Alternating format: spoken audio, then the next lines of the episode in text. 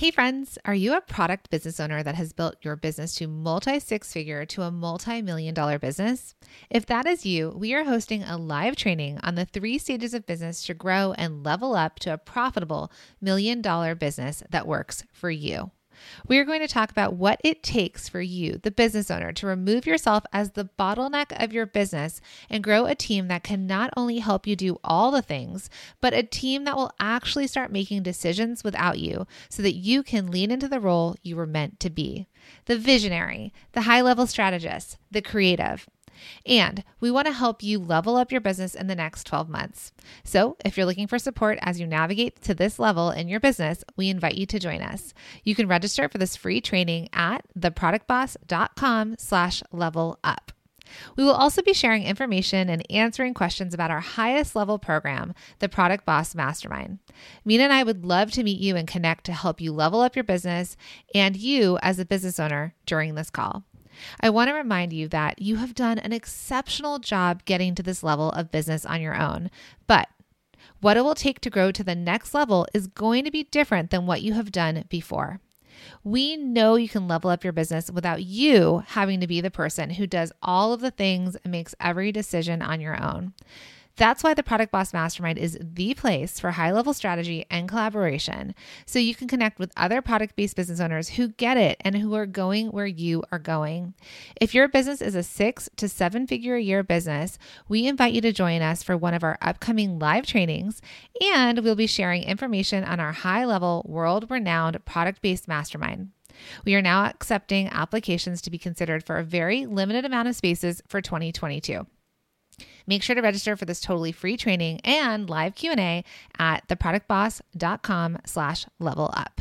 You can also click the link in the show notes. And my friends, if you are ready to commit to yourself this next year and you know that this year is going to be your year to reach that next level in your business without sacrificing your freedom and creativity, surrounded by a collaborative group of product bosses who get it and grow together by sharing ideas, strategies, and insider secrets, then we invite you to apply to be considered to the Product Boss Mastermind at theproductbossmastermind.com. Okay, now let's jump into the show.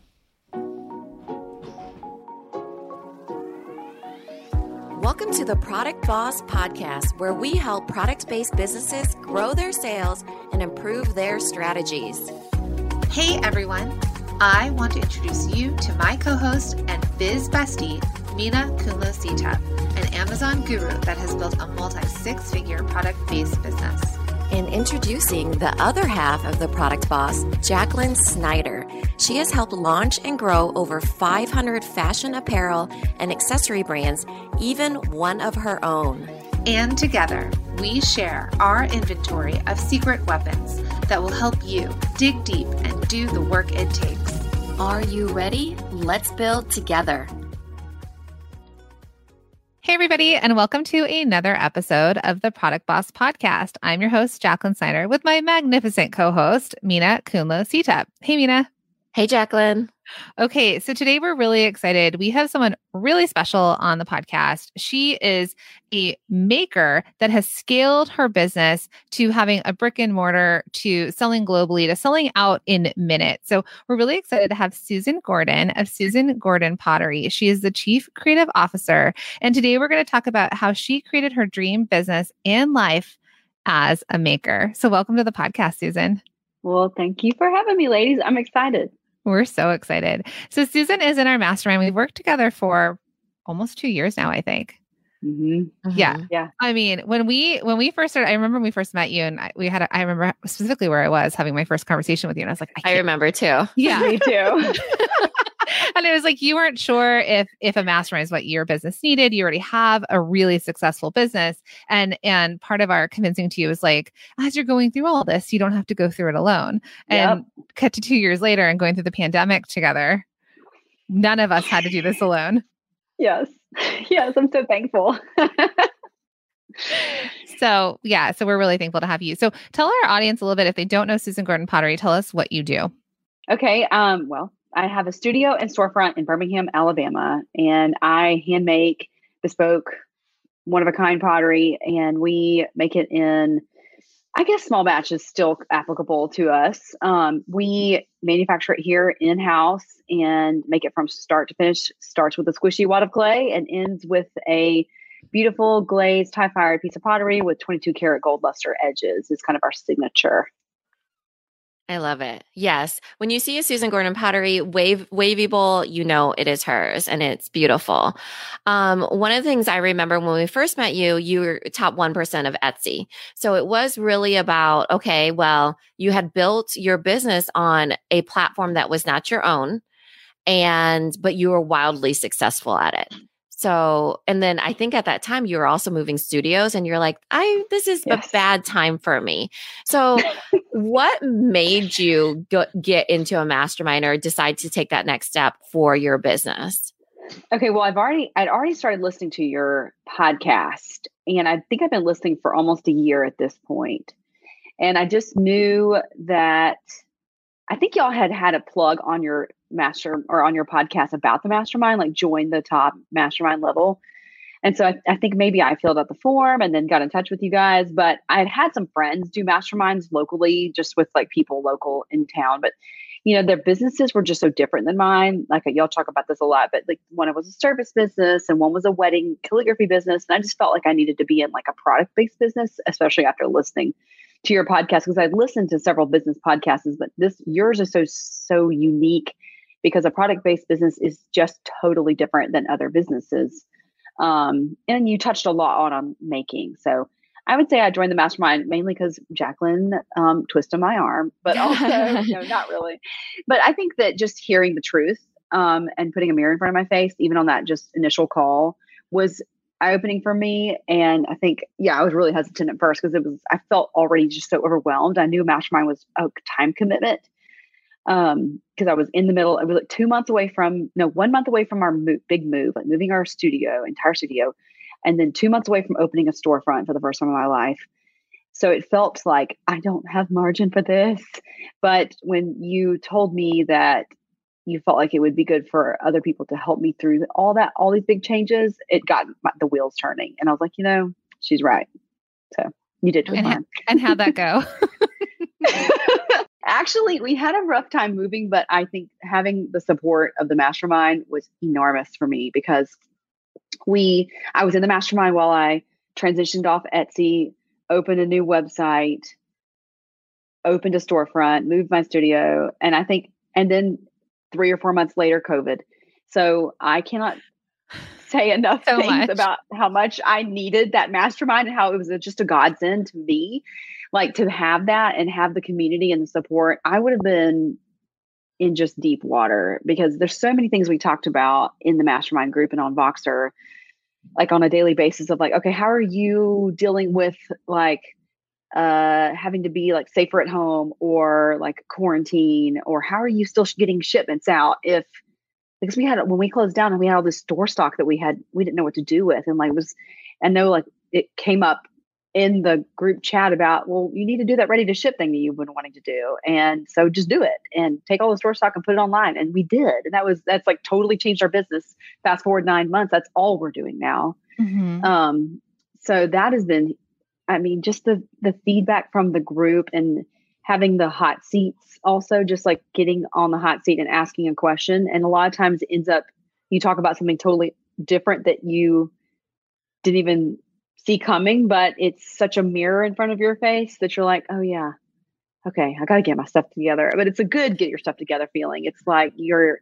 I always feel so energized after the the meeting's over. Like a lot of times after meetings, I feel depleted, but but after our hot seat, especially when I'm on the hot seat or when it's a really good hot seat, they're always really good. But you know what I mean. When you're on the hot seat and you're being, you know, had that mirror put up to your face, it just feels like, oh yeah, okay, I can do this, and because it's encouraging, but it's also like you also hear the truth. So um, it's not all like you're doing it wrong. It's it's it's always really really encouraging and helpful. Yeah, yeah, I don't think it's ever been, especially with you for sure. For sure, it's never you're doing it wrong, but it's more of kind of simplifying yeah. the next step or kind of yeah because we get so overwhelmed running our own businesses, right? It's just yeah. all the day to day and all the mm-hmm. things, and it just kind of piles on top of ourselves. And so sometimes it just takes a smaller group of people that really know your your business intimately to just kind of shine a light and make it feel a little clear, simplify it for you. Like those decisions really can come easier than if you're trying to do it by yourself. Mm-hmm. Exactly. Yeah. Clarity is like mm-hmm. a huge thing. I feel like just hearing other people, like, and what they've done too, like to solve problems, like just creative problem solving together is just very helpful. Yeah. And let's step back a little bit. Let's let's take this back a bit, right? Because I think one of the reasons why we really wanted you on here is because you really started off in a whole different world. You became a maker, even though your degree is fine arts, if I recall. And mm. then now you're a maker and you have this huge business. But along the way, we talk, talked about this at Bosses and Breakfast. I'm sure there was thoughts in your head that we get from so many people in our audience that are like, can you grow a handmade business? Can you be a maker and be successful? Will you be completely, um, I think somebody said, I would be, I feel like I would be so tied to the business that I would have no time for my children or my family. And it would be like, it feels like punishment or something, you know? So can yeah. you kind of get into that, your story of how you got to this point? Yeah, I would say there was two big factors in my life that I felt gave me empowered me to feel like I could run a business was first my dad was an entrepreneur. I haven't mentioned this before, but my dad is an entrepreneur and retired. He started a company when I was 17 and now has like over a thousand employees. He's retired and president of the board. And so I got to watch that in my like formative years, just see how that's done. And like I remember the first year he was in business, I think he made like eighty thousand dollars, just pure profit. And I was like, so what do you do with profit? Like you just what, what do you do? Like, what is that? What you, I just remember asking that question, being so like amazed by it. And just, I think that maybe was the first like drop in the bucket of like, okay, this is so cool to me. And then the second thing was my experience being an arts and education director at a nonprofit, which um, was very tiny. I was the only full time employee. I had one boss, but she worked remotely. She had another full time job and two kids, and she was busy she's an amazing human. I don't know how she does all the things that she does. Um, she holds the state record for the longest bike ride across the state of Alabama randomly. Um, she's just like one of those like people that like does more. I know, right? Just she's one of the people that does more than anybody I know. So she really taught me a lot. Um, and I would tell her this to her face, but it was hard for to work for me to work for her at first. But I learned so much for her. Um, and then also just being in charge of the business like by myself, like the day to day operations, hiring and firing, running the programs, making sure the quality of the programs were high, um, buying toilet paper, um, mm-hmm. all, all, the, things. things. Yeah. And so, um, you know, making sure that the, the, the place got cleaned. I mean, just any detail of like the operations I was in charge of. Um, and I, you know, I loved it and I grew a ton. There. I was there for six or six or seven years. And um, when I got pregnant with my first, I had kind of already, my pottery business had kind of already picked up and I landed a few wholesale accounts and got really busy. And then when I found out, okay, I quit my job. And the very next day I found out I was pregnant with Mason, my oldest. Um, and so like, oh my gosh. Um, but it worked out perfectly. And we kind of thought that, you know, I really did want the business to be a big thing, but I kind of, we kind of, our expectations were like a little low at first. I was like, this will be a great like side hustle while I have kids, you know but then it just went it just kept getting bigger and bigger and bigger hired my first employee of october in 2013 and that was the first of many now we have 16 soon to be 17 employees so I have a quick question to step back. So you were you were making and selling on Etsy while you had your full time job. Mm-hmm. So it's kind of like a artistic side hustle. Yes, I would say it, yeah, it was artistic side hustle while I was still working at the, as the director at that nonprofit. Um, and I sold at like art craft fairs, farmers markets. I sold on Etsy. Um, but things were steady, but I wouldn't say they were like taking off. Did you have the wavy bowls? Yes, but they looked different. They were more organic and had different, like I used different clay body. It was like a brown stoneware. Um, so I wanted to switch to being more like finer pieces, like more fine china, kind of referencing like more classic pieces and get away from the traditional stoneware kind of look. So I started doing white stoneware um, and I coupled that with my brown stoneware. And it, like once I started seeing that take off, I moved to doing gold and gold became really big again, like yellow gold kind of made another in design. Like silver was the thing for so many years. And then gold started to come back like, you know, eight or nine years ago. Mm-hmm. And so now it's like everybody wants gold in their house. But mm-hmm. um, they sure so I do. think I rode that wave too. Yeah. So so how many years do you think that you were crossing over sort of being the maker, selling at markets, but also full-time job before you decided to leave your full-time job and go full-time product boss? It's about a year and a half, I'd okay. say, of mm-hmm. like serious, like really trying to make it happen. About a year and a half. Okay. Okay. Then you had your fir- your first child, your daughter, and then you hired somebody. But who did you first hire? You said you had you your first employee. Was in a maker or what was your 1st mm-hmm. hire? My first hire was a maker. She did pottery herself, and I hired her to help me just make more of the product. Um, and then my second hire was in our second step of ceramics. After it's fired once, you paint it with something called glaze. So we call that glazing or glazer. So my second hire was a glazer. Okay, so it's pro- it was people to help you with production, basically Correct. duplicating you to make more product to keep up with mm-hmm. the sales. Yes. yes. Okay, so I love this. Okay, so you hired somebody. Were there thoughts in your head that were like, I could never teach this to somebody else? Or was it more like, I really need that time back? What, how did that go? Your or first, was it easy? They can't do it the way I do it. So, mm-hmm. you know, mm-hmm. like, was there apprehension in hiring because you were the maker and the artist? Yes, for sure. I think there's always fear with that. And I hear that a lot from my clay artist friends who are doing it all by themselves that I connect with on social media. They, we talk on the phone or chat, and they are always like, how, okay, how do you trust people to make your stuff the way you make it? And I got the best piece of advice when I first started out peddling at Pepper Place Farmers Market here in Birmingham was find out what your your strengths are and the things that really only you can do. And then the other things just let those things be delegated out to other people. And also i think my experience at the my former job as director of, of arts and education i was also teaching pottery at that pl- as part of my job there so I was already a teacher. So that was already in me to be able to teach and explain. I've had lots of practice, you know, seven years of practice teaching. That was part of it, what made it easy for me to feel like, okay, I can get there. I know I, it's, it, it will be tough, but I can get there. Um, and trusting somebody to make more easier things at first was kind of how I started. So like the things I felt like were very approachable and I knew that like somebody with no experience could learn in a in a day or a week, you know. Um, and I think, you know, with ceramics is a very, especially ceramics is a very approachable medium that really people with no experience can just come to and do right away, at least the hand building part of it. It's, it's very, very approachable. Okay. So you were a very small team at that point, as far as you were the solopreneur. You had people that you hired for production to help you, and then you start selling. And then how did it go from there? You're on Etsy still at that time. You're still mm-hmm. doing farmers markets. And then let's continue on with your journey. Okay. So I started getting picking up with wholesale accounts.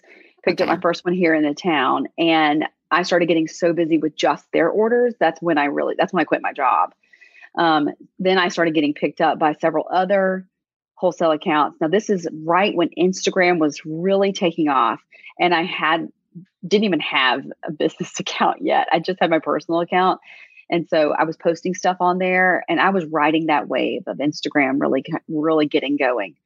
Um, I think fast forward like a year or so, that's when I started my business account. Um, and then I really started getting more wholesalers. And so I moved into another studio and was sharing it with the girl that originally started working for me. She stopped working for me, but we ended up sharing a studio together. And I hired some other makers to replace her and glazers. And I had like probably three or four employees at this point, a couple of interns that like were just doing a summer thing, and then somebody who was more part time, kind of more permanent. And I started, I think I had 15 wholesale accounts at this point across the Southeast who all had just found me through Instagram. I didn't have any kind of like website that had like a wholesale program, purchasing program. They all just wrote me checks. It was very like handshake, casual, mail your check, you know, whenever kind of very uh, or unorganized. Um, and then I just asked some ladies that were in the studio with my friend, Hey, I'm looking for some holiday help. Would any of your like kids want to help me? I'm looking for like a teenager at this point, just to kind of pack boxes or whatever. And this lady just said, I want to help. She was in her, I think, late 50s. She was retired. and we just became like very good friends. And I just, it was one of those people that just came into your life and it was like purposeful. And she helped me really build the wholesale program. So I, I basically hired her just, she was doing it for fun, but like I did pay her, but she just really wanted to just help me. She just loved my product and really loved business. And we got along so well. And so she just helped me just get organized really simply, not like anything like big or complicated, but just, you know, help me get a like a kind of a document together of like I can send to potential wholesale accounts. And she would be the, the liaison or the communicator between um, the product and the wholesaler. And so she just took care of all those accounts. And then so she was with me for four or five years and she built up our wholesale program she and I built it together, but she really did a great job of taking care of it for four or five years. And we had a hundred and almost 50 wholesale accounts as of like a year and a half ago. Yeah. Yeah. Okay. so now we're at 150 wholesale. You also had Etsy, but you also mm-hmm. had farmers markets and that sort of thing. Mm-hmm. Because I'm trying to remember when did you open? So, okay, before we go into wholesale, you actually did a new website. So I want to show mm-hmm. the transition here because this mm-hmm. sounds all glitz and glam when there was, I recall, lots of hard decisions in this. and uh, it was no. yeah. So Susan originally had two websites, for example. One was wholesale, one was not. She also had to decide whether or not to let go of her wholesale because, you know, we're saying she's creating her dream business and her dream life. You're going to come up to these really big decisions that are like, do I go mm-hmm. this way or this way? And it could be a different version of success, right? Um, also, you started off in all custom and now you're ready to ship right? Yeah. So yeah. there's a transition that's happening here. So then, okay, now you have the wholesale. You are really blowing up. You're realizing you should probably get off of Etsy more so, mm-hmm. create your own website. Okay. She also let, needs her own space. Yeah, her own space. Mm-hmm. That's the mm-hmm. other thing. And then you have a team of makers at that point and a, a little bit of fulfillment people. Yeah, let me back up just a little bit and say, mm-hmm. like, we were killing it on Etsy. And I'm like, love, I love Etsy so much. I still buy from Etsy. And they were, you know, really great. They, they supported me a lot. They bought a lot of advertising, advertising my items. They emailed about my items very regularly. And we really, I mean, they were seeing that we were successful and they kept promoting us. Um, and so at, towards the end of being on Etsy, we were in the top 1% of sellers on Etsy um, worldwide. So that was huge for us too. So we saw our wholesale business, you know, was probably like 60% of our 60, 70% of our business for a long time. And Etsy was like 30, 40. And then that started to switch. We started to see that the retail side of it was catching up with wholesale big, big time. Um, so we thought, okay, well, we need our own website. We need to get off Etsy. We don't, we also were emailing as well. So like a lot, I kind of, I hired somebody to help me with email and marketing. And so we started emailing our customers and trying to take ownership of our customers and like build our email lists and take social media and like you know put not all our eggs in one basket. So all this is kind of happening at the same time. Email list is building. Our retail is catching up. We're top 1% of etsy.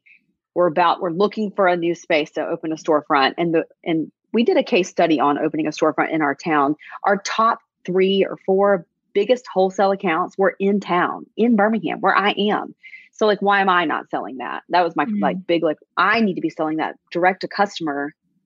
I'm equipped for that. I can do it. I just need a space, um, and we needed a bigger space anyway. So it just made sense. Um, and I just I had spent almost a year looking for a space. So I finally came across one, and we got the lease. And six months later, we moved in. And in the meantime, we yes, we make the leap off of Etsy, and that was extremely scary for me because like I said, they were promoting us all the time. And so I was scared to go on my website. I knew it was good for branding. I knew it was good for like our our story and like for us to own our product and be on our own website.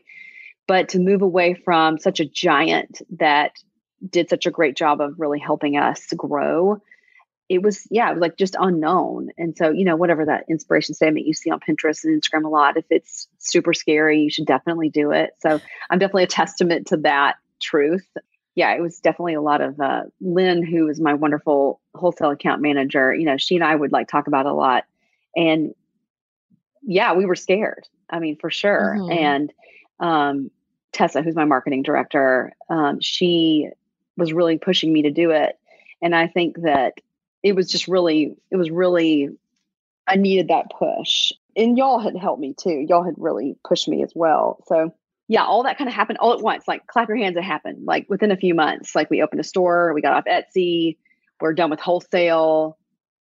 We're still doing custom orders at this point, um, but we're selling out. And um, yeah, we opened a storefront. All that kind of happened within like maybe like a 90 day period. That's the end of 2018, it. I think, right? Like Q3, yes. Q4. Yeah. Mm-hmm. Yes. Question for you, product boss. How much time, effort, and money do you spend promoting your business each year? Do you feel like it's paying off?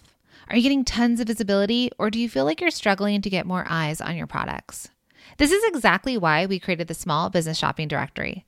The Small Business Shopping Directory is an all in one place for customers to shop, discover, and support small product businesses every day. It's a place for you to be visible to new customers and get discovered. The Small Business Shopping Directory is the number one small product based business directory that gets your business in front of thousands of customers who want to support and buy from small businesses just like yours. It's a perfect way to get your products in front of eager buyers this season without having to spend thousands on ads. Our goal is to get you more visibility and to get more eyes on your business. And here's the best part we're doing this together. The directory is a way for small businesses like yours to join forces and create a big impact because customers can finally find you online and offline. They can support you with their purchasing power. It will take all of us to create this movement of supporting small, and we can do it together. So, are you in? We invite you to join the Small Business Shopping Directory. This is your personal invitation to get listed today. You can get up and running in just minutes. So don't wait. You can join now and get your listing by heading to shop1in5.com and click on the link to get listed.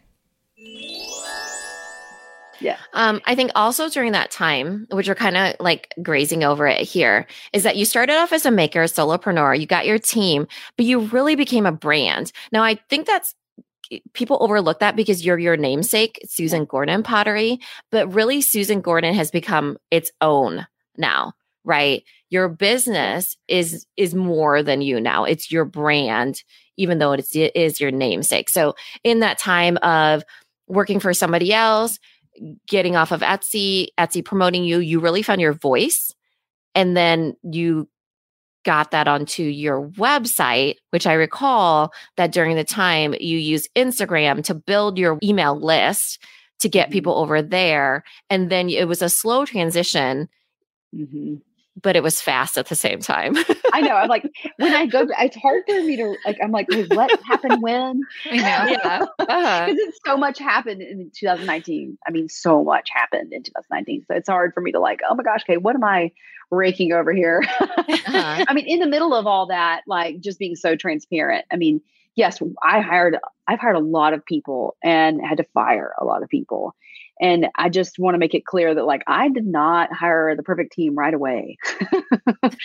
um, I was like looking through our old like payroll software and I was like, oh my gosh, there's so many dismissed employees. And it's I, I don't want to sound like I'm like, you know, Miranda from The Devil Wears Prada, but I do think I am very decisive about people. Um, and as hard as it is and awful, no matter how much it needs to happen, like y'all walked me through one of my worst fires ever that was the hardest um you know i had one person that i thought for sure would be with me for 20 years and it didn't work out and you know it's hard, a little heartbreaking when you lose people that like didn't meet your expectations and um i just want to be transparent about that um because you really are hopeful when you hire somebody that this is just going to be like a lifelong relationship or at least like a long-term relationship you know yeah. i know yeah. that there's like saying about you want to like have people working for you and then go, them mm-hmm. move on from you they grow to be bigger than you but Yeah, I don't really like that. yeah. You know what? I love that you brought that up because hiring is really hard. And this episode is really about creating your dream life. And if yeah. you change, if anybody changes your mind on a third date with a guy, please do not stay with that man because or that person because you you know it's like just because you hired them doesn't mean that you that was a permanent decision just because you went on a third date does not mean that was a permanent decision yeah. for example right you're still right. creating your your dream life here and it evolves um, and i think it really has to do with the people that you allow to be in your space with you, mm-hmm. you know? And so I'm sure she's living her best life elsewhere. You know, it's yeah. fine. You know, fine. Yeah. um, yes, it's fine. I'm happy for them. And like, I think for me, like, it's hard. I get attached, but, um, you know, it's good. You definitely want to be, um, slow to hire, you know, most of the time, but sometimes you need to like hire somebody, come on. And yeah. then, you know, fast to fire um, and I think that's something I've really embraced um, as time has gone on. And I definitely have had some people that I hired that were just not in it. They weren't committed. And it's more about for me like finding the people that were really committed to this job and like really loved what we did and loved their job and really believed in the brand. Um, and it's it's hard to know at first, like from an interview, everybody's nice, you know. it's hard to know at first if it's going to work out. But um, but you you know the more experience you get the more um, you understand and learn who you like and who you don't like and i think people probably are better equipped than me. I feel like i'm not very this is not my strength um, to know if i'm gonna if it's gonna work out like right away. I feel like yeah they're great you know and and, and it was even worse before. I was like oh they're a warm body let's hire them yeah. I mean i fully admit that yeah, I admitted that yesterday that like I really shouldn't be the person on our team anymore that hires or like makes those decisions. And I and I know that being a business owner for so many years and and same thing. I'm like, ooh, they feel good. I'm like, uh, I move fast, but then the people who are working with them need to make sure that they're equipped. But I actually want to kind of step back a little. So part of the reason, I mean, we all own our own businesses, and I remember the when I used to work for somebody else. I will not name her, but it was not a good situation working for someone else. The people were not mm-hmm. great. And I remember when I was like, I'm going to start my own business, I'm going to work with people I love, right? Which yeah. kind of equals that like creating your dream life and business because we want to work with people that we want to work with. We get to choose that as the business owners. But stepping back, because now you have a team of 16 to 17 people, did you, from a mindset perspective, as a maker, you know, showing up at farmers market, selling on Etsy and eh, like where was your mind? Like did you imagine like I want a team of almost 20 in a few years or like what did it take for you to sort of think bigger and dream bigger? Yeah, that's a great question. I took a course right when I was okay, it was the I was about to have Mason. So this was January 2014. I took a course that just basically is called Think Big. And it was just basically opened the gates of my mind to uh, it gave me permission to write down like what does it going to look like or what's it going to look like in 5 years? Ideally to you don't think about all the obstacles just put those aside and just you can just snap your fingers and make it happen in 5 years what does it look like?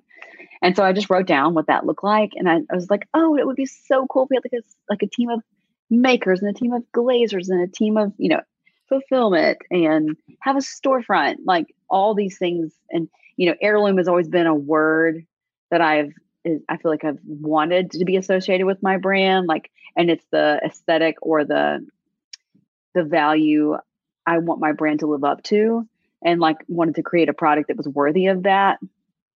Um, because I'm very sentimental and I love even though I don't really have anything super valuable from inherited from my family, I still love it. And I think because it was theirs and it was part of their story. And um, like I have knitting and quilts and stuff from great grandparents from France that I just love. And like they're like kind of ragged and tearing apart. I still think they're just like they're immensely valuable to me because they made them and they're made with care and with love and with good craftsmanship at the time. They just weren't taken care of. So that's kind of like what I want to build and create um, I'm a huge Josiah Wedgwood fan. I've talked about this a lot, but Birmingham has one of the largest collection of Wedgwood pottery stateside. Um, he was he's called the father of modern marketing, and I love that a potter is been credited with that. Um, he is like one of the first people to ever pre-sell anything. So he would like travel around Europe and pre-sell his pottery. Um, and he was also an early abolitionist, which was really um, forward thinking for the time. And sold these like beautiful brooches that had picture of slave breaking free. So like really like distinct imagery and like all these rich white people with slaves bought them. so he's just a cool dude. And so like I'm very inspired by like that legacy. And so that's kind of something I want in my own work. I want to create a legacy of heirloom um, pieces that will be handed down for generations that maybe if I'm lucky in a museum one day, maybe. I'm being really ambitious with that one. but so that's what you dreamt. So back in 2014, you kind of got yes. dreamy, and that's sort of what you wrote down for five years. That's what I wrote down. Yeah. To be and like then cut to 2018 when you were going through all this stuff. Well, but you didn't put a pandemic in that. Well, that was that was six years kidding. later. six five. yeah, it definitely had some bumps along the way. Yeah. But but I but what I think why I think this is important is is and especially since we work with so many, you know, product based business owners, it's that idea of not of we say it like putting a cap on it or like their own glass ceiling, right? Mm-hmm. Anything is possible, but it takes you to dream that and kind of take that cap off to allow yourself to dream big. Whether or not you get there in five years, 10 years, you never get there. You haven't set a limit to the potential yeah. and you get to choose right like you susan get to choose like you uh wholesale for example we kind of talked about it quickly but you're not selling wholesale anymore you hit capacity right. It wasn't there you weren't like i'm still going to do this you've even in your success have made choices to take certain things away some of your products that were your best sellers but weren't profitable mm-hmm. we've removed from your your lineup mm-hmm. right so there's been taking away and adding back in and seeing growth but it's flexible and anything's really possible as a business owner as long as you believe that for yourself. Exactly. Yeah. And I think just you learn as you go. And I think you're not going to know everything at once when you start and you're going to make mistakes. It's and it's to be you have to just not be afraid of that a little bit and just to learn to kind of get over it a little bit. I mean, and just that toughness. You have to kind of learn it. And it's like gut wrenching at times. And, you know, there's some sleepless nights there and there's some tears, but at the end of the day, it was my desire and my passion and so i made it happen but the thing is i don't think everybody who is who is wants to be in business for themselves or wants to grow their business or be a maker and have you know and be bigger necessarily has to hire this huge team. It's not the only way to go. You know it can be it has to look like the way you want it to look like. So if having a big team is your dream then that's then write that down. But if it's not then it's not you know? Um there's lots of very popular very successful artists that don't have a big team. I mean, Frances Palmer is another potter that's in New England living right now, and she sells her bespoke bases for two thousand dollars a piece, and she makes them by hand. And I don't think she has very much help. She doesn't have a big team of people. Um, so it's possible to be very and Martha Stewart buys her stuff. So, you know, it's possible to be very successful without having a huge team, even as a maker for something that is arduous and lengthy in the process as ceramics. Right.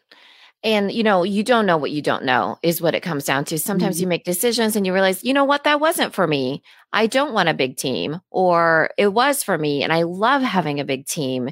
And mm-hmm. I really, you know, learned that I should be hiring for the culture of the business, right? And the mm-hmm. brand versus this. It's it is a process and it's something that when you're growing so quickly, you learn very quickly, but you get up very quickly too, right? So that trial was fire. key. Yeah, trial by fire. You get up really quickly, you you run quickly at it and you learn quickly at it. It's it's not, you know, I wanted to say that because um you're seeing the success of Susan, but it did not come without failure. It came because of failure right? She mm-hmm. went forward very quickly in the decisions that she had to make and she created her dream life.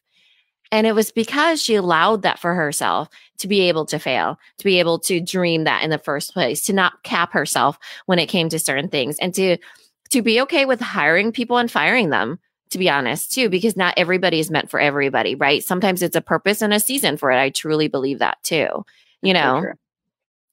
So, yeah. what would you say to little baby maker Susan if you were to kind of prod her along as far as some advice about yeah. anything about the whole about the whole thing? I would just say have more confidence in your product and your brand and yourself and just own your worthiness as a creator and charge the prices you you should charge. and you know, if your if your product is in demand and selling out, maybe you need to think about raising prices. I would say, um, I would also just tell myself to please be more careful on who you hire.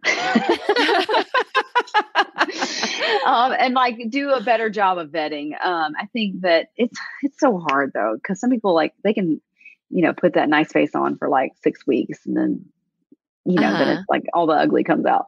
But um, I would say that, but d- still don't be afraid because the thing is, is you know those people, the people that come into your life for even if they are for a season, they really are truly in your life for a reason.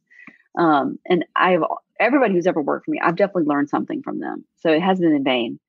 Um, yeah, I would say that definitely be careful though. yeah.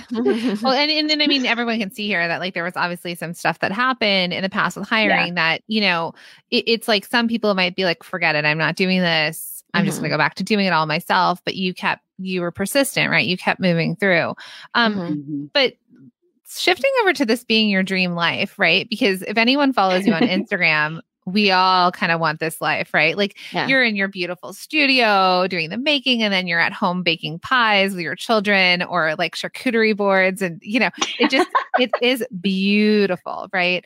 Um but are you still making? Are you spending time with your children? Like do your children see, you know, because I think again, when when people are thinking about growth of their business and they're thinking about managing a team, I feel like mm-hmm. it feels like they're going to get absorbed by that. And I know always and all three of us even are trying to balance family and a booming business and then COVID times. But what does your, because you're living your dream life now, I feel like, at least much closer to it. Yeah. I mean, I, very grateful for where I'm at. I'm feel like I'm in a really good spot. It's hard not to like when you're in whatever season you're in to like see like the things that you want to work on or the negative. Um, but I like want to celebrate the successes for sure. I would say that my day to day, I mean, it's very eight to five.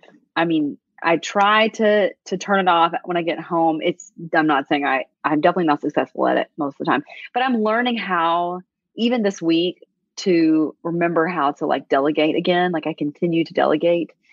Um, I'm the voice of my brand, so I do a lot of the copy, but there's no reason for me to be answering DMs at eight o'clock at night after a post goes live, you know, or or responding back to comments. So like that's something I'm working on delegating is trying to get somebody to help a customer service person to just help me so that I'm not on my phone when I'm putting my child down, you know?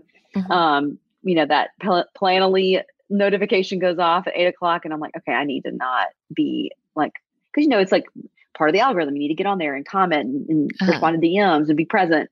And so, you know, that's something like I'm trying to work on that. So I still haven't got it all figured out. But I would say like it's definitely still I take my weekends. I don't I don't work on the weekends, you know, unless I just want to. Um, I work from home when I want to. I am not I'm at the point now where I don't have to be here every day. I just like to come to work. Mm-hmm. Um, but like I said, my schedule is pretty eight to five for the most part.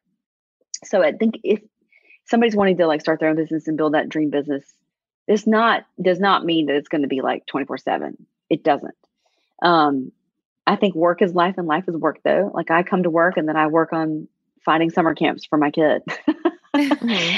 You know and figuring out what she's going to do with her summer for a few hours. And then i'll go home and i'll be on my phone at eight o'clock doing instagram. But you know so it's like it's a balance i would say. And there's never like this like there's no way to like completely turn off i think like for too long of a period of time. But I feel like now for the first time, I can go on vacation for a week with my family and not touch the business. Like that is so nice.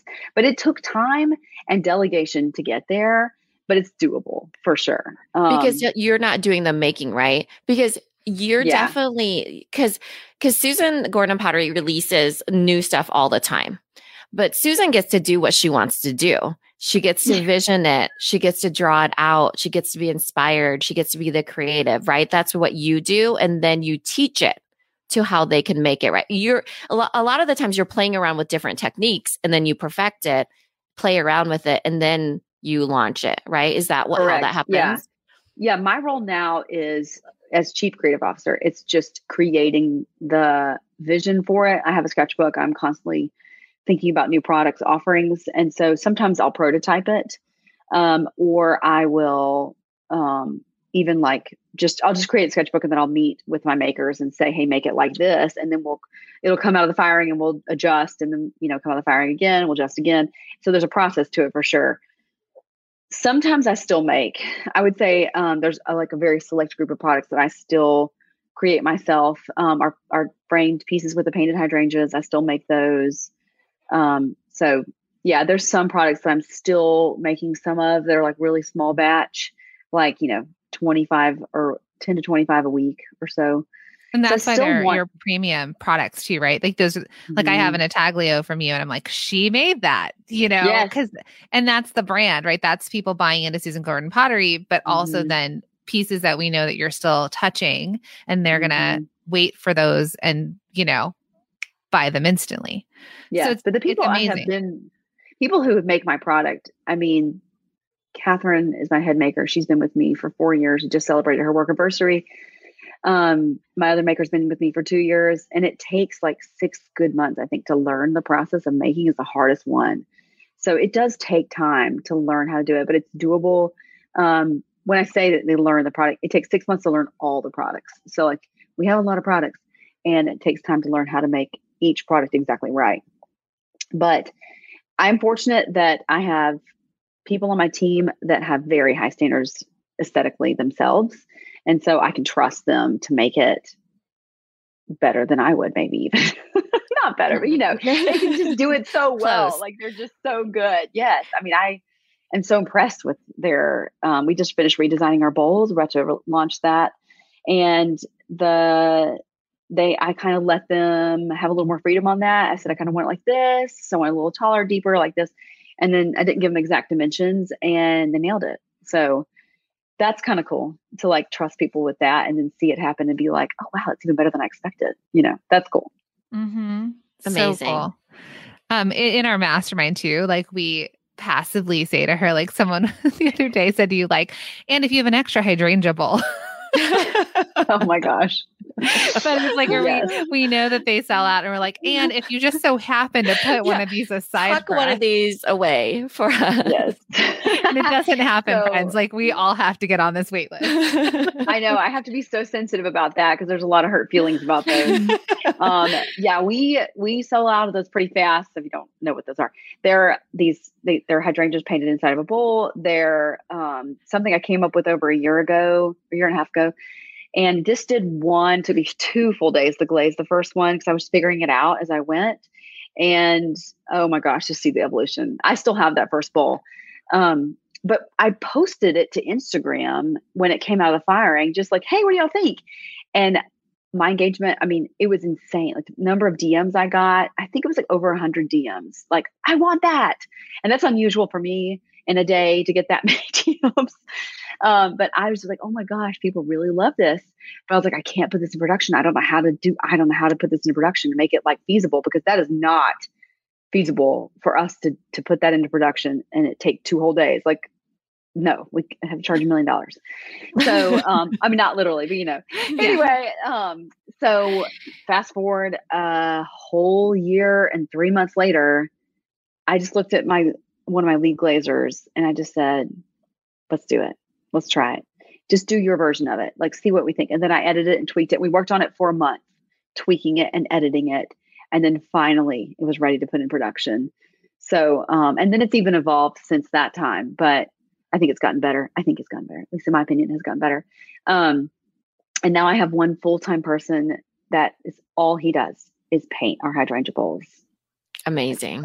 Over and over. And, That's and, all he does and she cannot keep them in stock and there is a demand and, and a wait list that's saying did susan paint this hydrangea if not, I'll return it. Right. So people get no. so concerned about that their customer is going to say, but did you paint it? When the customer does not care. The customer knows right. it's handmade. It's within the Susan Gordon pottery brand, her aesthetic. She came up with the vision. It's a Susan Gordon pottery piece.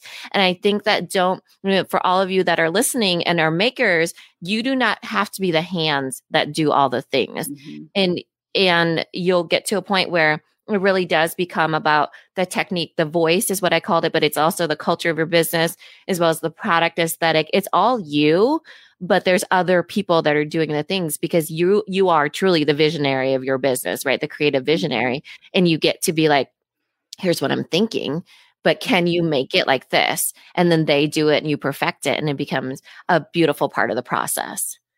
Yes. And it's really cool for me too to employ people who like an, the artists that work here are most of them are graduates of a fine arts program and went on to work in a coffee shop or a restaurant.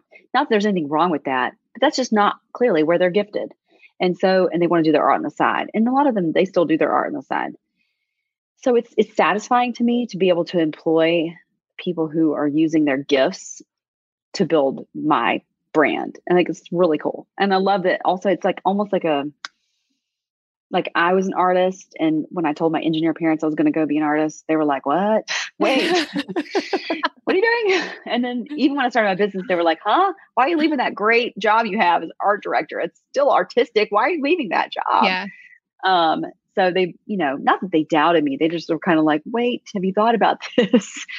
um so to to have created this and like now I get to support people that were like me and like provide the, a job that is well paying and it is um, a living wage, you know, and that they're able to use their gifts is huge for me too and very satisfying. So mm-hmm. beautiful. Mm-hmm. I love it. I mean, it's it's all the things we're saying. I mean, and, and a lot of it is mindset, right? A lot of people get so mm-hmm. stuck on so many things of like, you know, it needs to be handmade, it needs to be handmade by me. And and your proof through this whole journey from a side hustle maker to the business really growing and you having to adjust through all the stages of exactly this kind of success that that you dreamt. You didn't know how you were going to get there, but you dreamt of this life and this business and you did get there, right? And I'm sure it surpassed those dreams, even like where you are mm-hmm. right now. Um, and I can only imagine where you're going. So, um, what's one tip? I think, well, maybe we kind of asked this, but any other tips that you want to leave, any product bosses out there that you're like, you know, friends, take this from me? yeah. I my number one tip is to write down your goals. That is something I've done every single year and have them somewhere posted in your space where you can see them every day um because it's a reminder and it keeps your mind on track and gives you clarity about like okay what am i doing this for? Whether it's a personal goal or a financial goal or a business goal whatever just write it down. Um, and i think that's something we do in our mastermind every year. We talk about it with each other about what our personal business etc goals are and it's always been very very um, helpful. I would say also be in a mastermind. right? Be in a mastermind, you know? I mean, truly, that's just been so helpful. Even if it's a casual thing that like start out with casual with like other, you know, people that are in your same type of business, um, that don't mind sharing their wins and and um, questions with you. Um, and then the other thing I would say is, I mean, I've already talked about delegating but time blocking is another one too as like the busier you get like you may be to the point where you need to hire somebody but you're worried about it um you know i would say definitely hire them if you're busy and you feel like you're, you're thinking about it just do it. Um but then time blocking too is huge for me just like getting a calendar and like making sure that you're whatever the the big rocks are putting them in first and then the little rocks and then the the sand you know just that that time blocking helps you get those big rocks in there first and make sure that your priority things get done first. Um, I'm not saying I'm always perfect at this, but it's a great advice and I really try to apply it. Yeah. And I think all you can do is try, right? And yeah, that's it. So thank you for being on the podcast. This was amazing. And you were so open with our mm-hmm. listeners. Um, tell everyone how they can buy from you, follow you, and share you. Well, thank you all so much for having me. I will I will say this is like a full circle moment for me to be on this as somebody who started listening it and now I'm on it. Like, oh my gosh, I'm having a moment. Um, okay, so you can buy my products on my website, susangordonpottery.com. I'm on Instagram at Susan Gordon Pottery and Facebook at Susan Gordon Pottery. Get on our email list because that's the best way to get the um, items that get restocked because we do sell out really fast. So, Great. Yeah. Thank you so much, Susan. We've loved having you on here. Oh, thanks, ladies. Thank you. It's a pleasure. One last thing before we go. We created this podcast as a reminder that you are not alone. Growing a product biz is hard, and we want to help you through it. So thank you for listening because we appreciate it. We do. And we want to give a special shout out to all of you that have left us a review. Thank you. We read every single one of them, including this one from Sweet by Candy. It says, finally, a podcast for product based businesses with a five star review. And she says, if you have a product-based business, you do yourself do yourself a huge favor and subscribe to this podcast immediately. Every episode is filled with tips and issues that relate directly to running a successful product-based business. They are so generous with their knowledge and have built an amazing community of product-based business owners. If you only do one thing for your business today, hit the subscribe button. Wow. Oh my gosh. This is, she is a girl after her own heart with this action item at the very end of this review call to action. Thank you, Sweet by Candy, for saying that and um, for saying that this is the one thing we aim to be the knowledge that you need and to help you along your business journey. And as you all know, that is our mission to help more product based businesses. So leaving these reviews are really helpful in our mission to reach more people. This episode is brought to you by the Shop One in Five Pledge. We believe that when you purchase from a small online or offline business, your dollar goes further. Hey, friends, Minna and I created the Shop One in Five Pledge, and we're inviting you to take the pledge with us. It's a commitment to make one in five of your purchases from a small business, online or offline. It's a way to make an impact together where and when it matters most. Because the truth is, your purchasing power matters now more than ever. We're inviting you to take the pledge if you head to shop1in5.com. The link is in the show notes. And when you get there, please make sure to share the pledge with your friends, your family, and your customers. Let's invite everyone to take the Shop 1 in 5 pledge so that we can all use our purchasing power to change lives.